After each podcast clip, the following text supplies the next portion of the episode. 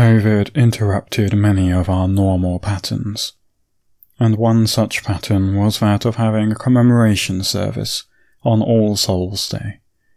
It's a service where we normally invite the families of those who have died to come and join us, to pray for one another, to remember their loved ones before God, and to find a sense of solace and comfort together. In 2021, we were able to return to this practice, having been unable to do so the year before.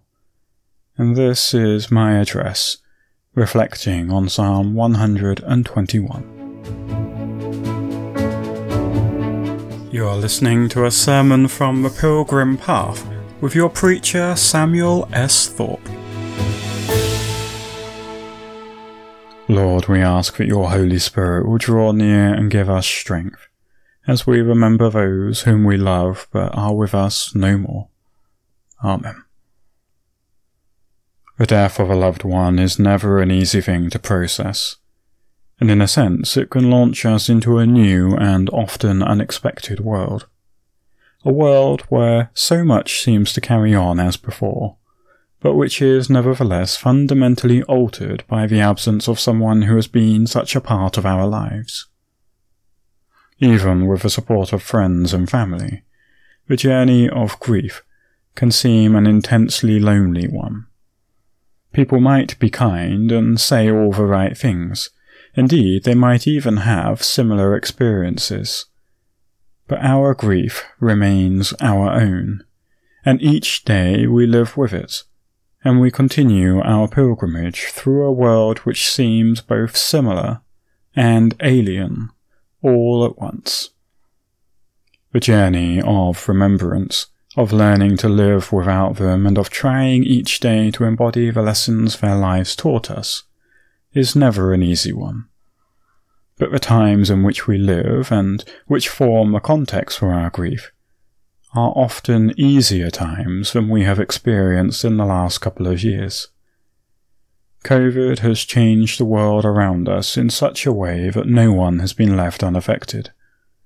Yet the knowledge that it has impacted everyone has tempted too many people to minimize their experience of its hardships.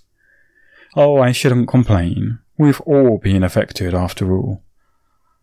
We may have all been affected, but that doesn't mean it doesn't count. Some of us have been unable to see our loved ones one last time before they died. Some of us weren't able to see them in person during the last months of their life.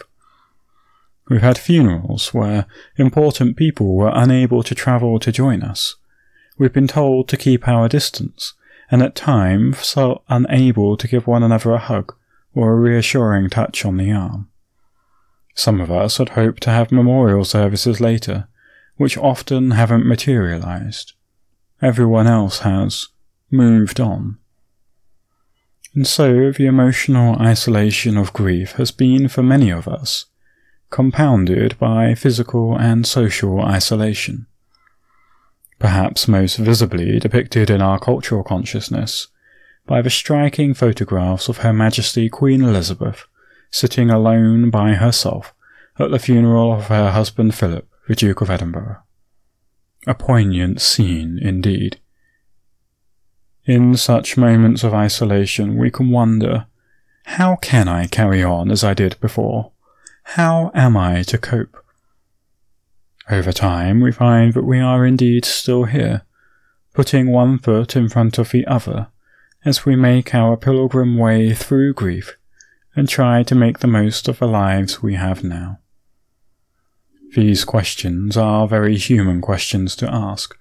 Each generation and culture asks it afresh in its own way, as did the poet who wrote Psalm 121 nearly 3,000 years ago. Where will my help come from? They ask. Their conclusion is my help comes from the Lord, who made heaven and earth. The Lord, who made all things, including each one of us, is described as our keeper, who is so close to us that he is like the shadow of our hands, alongside us, often unnoticed, in all that we do. More than this, the poet writes, The Lord will keep you from all evil. He will keep your life. The Lord will keep your going out and your coming in from this time on and forevermore. How can this be when our loved one has died? Shouldn't the Lord keep us from all evil? For as much as death is a reality which comes to all of us, it is profoundly unnatural and inhuman. A Christian faith is this not that God should keep us from death, but that he became a human being just like you and I when he was born as Jesus. He grew up to live our human life with us, and on the cross he died our death with us and for us. The Lord who made heaven and earth died.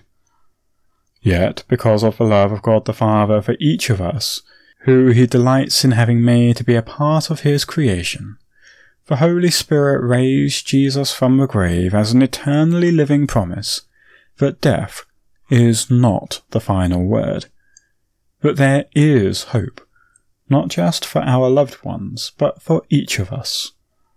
When we die, God, our keeper, keeps our life. With this in mind, when we hear, The Lord will keep your going out and your coming in from this time on and forevermore, we would do well to remember that this offers us hope in two ways. Firstly, we have hope and confidence that those we love who have died are secure in the love and knowledge of God. And we are offered hope in a God who cares for each of us and pays us such close attention that he is always with us, even and perhaps especially in those moments when we don't feel like he is. He can be our keeper, our helper, as we continue day by day to make our pilgrimage through life. In the light of this hope, we light a candle to join these candles before us, to remember those whom we love and miss before God, entrusting them and indeed ourselves once again into His loving care. Amen.